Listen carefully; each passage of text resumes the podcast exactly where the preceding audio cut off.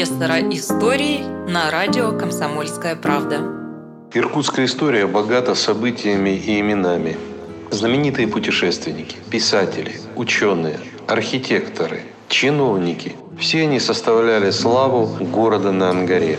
Я расскажу вам о некоторых страницах из богатого прошлого нашего города –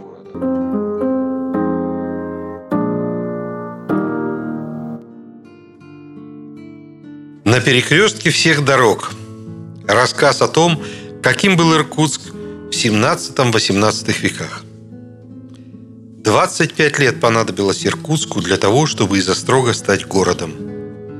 Событие по тем временам исключительно важное, означавшее, что Иркутск приобрел особый политический статус, что его экономический, культурный уровень, административное устройство – поднялись на ступеньку, вполне соответствующую этому новому положению. После 127 лет воеводского управления, когда, как писал Ядринцев, управление вверялось совершенно усмотрению воевод, делать или по тамошнему делу и по своему высмотру, как пригоже и как Бог вразуми, в Сибири вводится губернское правление. 1719 году громадный край делится на пять провинций. Иркутск становится центром одной из них. Он еще не свободен во всем, и его вице-губернаторы подчинены Тобольску.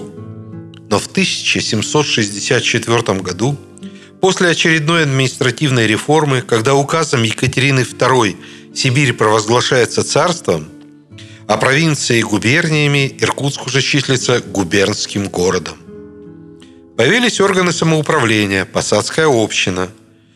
Она выбирала городовой магистрат или ратушу, во главе которой стояли два бургомистра и четыре ратмана. Первая ратуша открылась в 1722 году. Потом ее заменили магистратом. Он ведал городскими делами до 1728 года.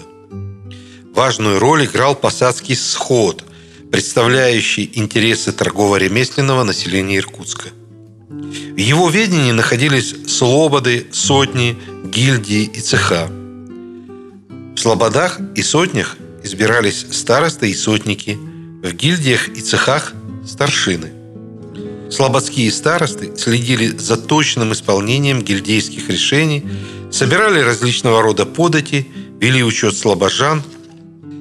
Посадский мир выбирал двух земских старост, в распоряжении которых находилась канцелярия, земская изба. В состав исполнительного органа, кроме старосты, входили пищик, рассыльщики и два сторожа. Земской староста обычно являлся выходцем из купеческого сословия, ведь главная часть его обязанностей заключалась в регулировании торгово-экономической жизни города. Староста обладал немалой властью. К примеру, только он мог созвать посадский сход по решению магистрата советоваться о мирских нуждах. Нужд было немало. Выборы должностных лиц, отбывание казенных служб, правильный расклад подушной подати, добывание денег по специальным указам правительства и оброка славок, торгов и промыслов. Все эти вопросы были жизненно важными для Иркутска и иркутян. Вот почему участие в мирском сходе считалось непременным делом для каждого взрослого мужчины. Иркутск стал центром торговли и ремесла. Два гостиных двора на Тихвинской площади едва вмещали всех торговцев. В одном находилось 224 лавки, в другом 243. В 1778 году начали строить гостиный двор – Прежний обветшал и стал тесноват для Иркутска.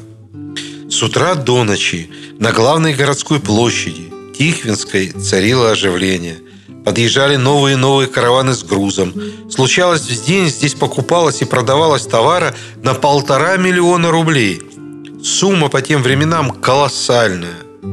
Иркутский историк Шахеров сделал очень интересный вывод – Оказывается, в Иркутске очень рано сложился слой предприимчивых торгово-промышленных людей. Люди были под стать условиям. Рисковые, бывалые, изведавшие всего, они тянулись в этот город в надежде обрести славу и богатство, осесть навсегда, обзавестись семьей, домом.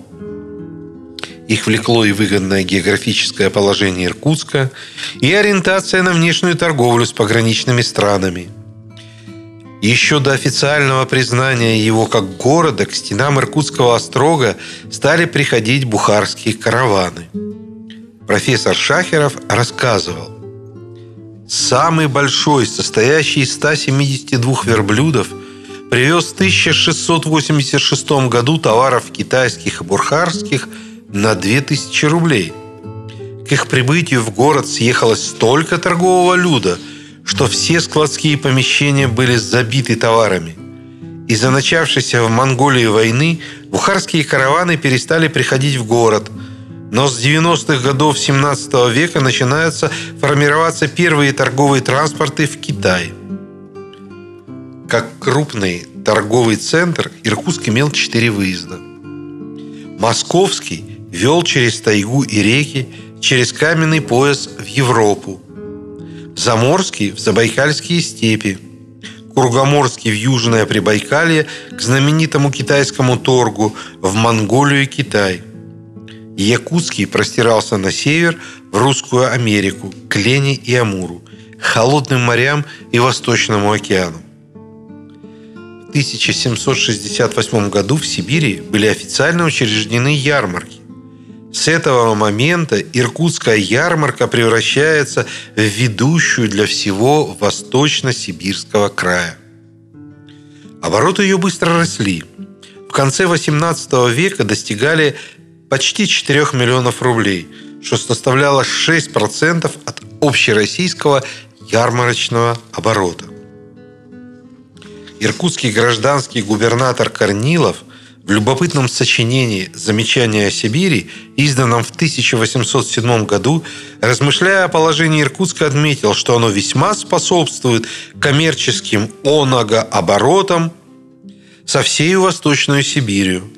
От полуденной страны все с китайских границ вымененные товары складываются в Иркутском каменном гостином дворе – а от северо-восточной привозится туда множество пушного товара якутской и американской промышленности. В мое время купцы имели здесь до 400 капиталов,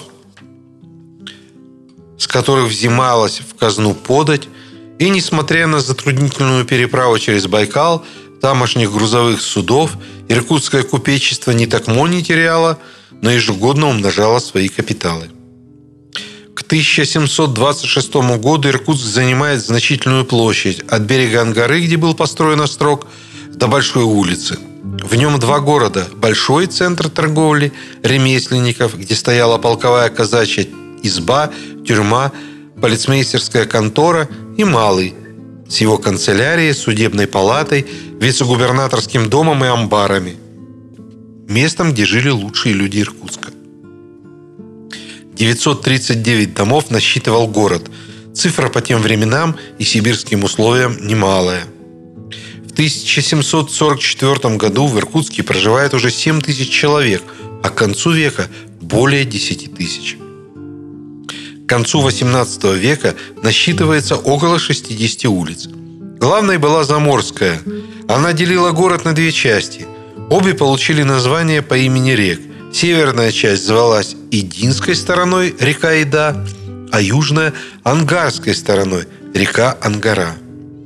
В Иркутске развиваются практически все ремесла, известные в России. В топографическом описании 1791 года иркутского наместничества отмечалось, что горожане наиболее обращаются в торговле пушных товаров и вместе с тем занимаются промыслом зверя, рыбы и ремеслами – и конничим, плотничим, сапожным, кожевенным, шапочным, портновским, рукавичным, гребенным, свечным, пряничным, кирпичным, бочарным, котельным, чеканным, скорняжным, шерстобойным, мыльным, кузнечным и другими. А что было дальше, мы расскажем об этом в нашей следующей передаче.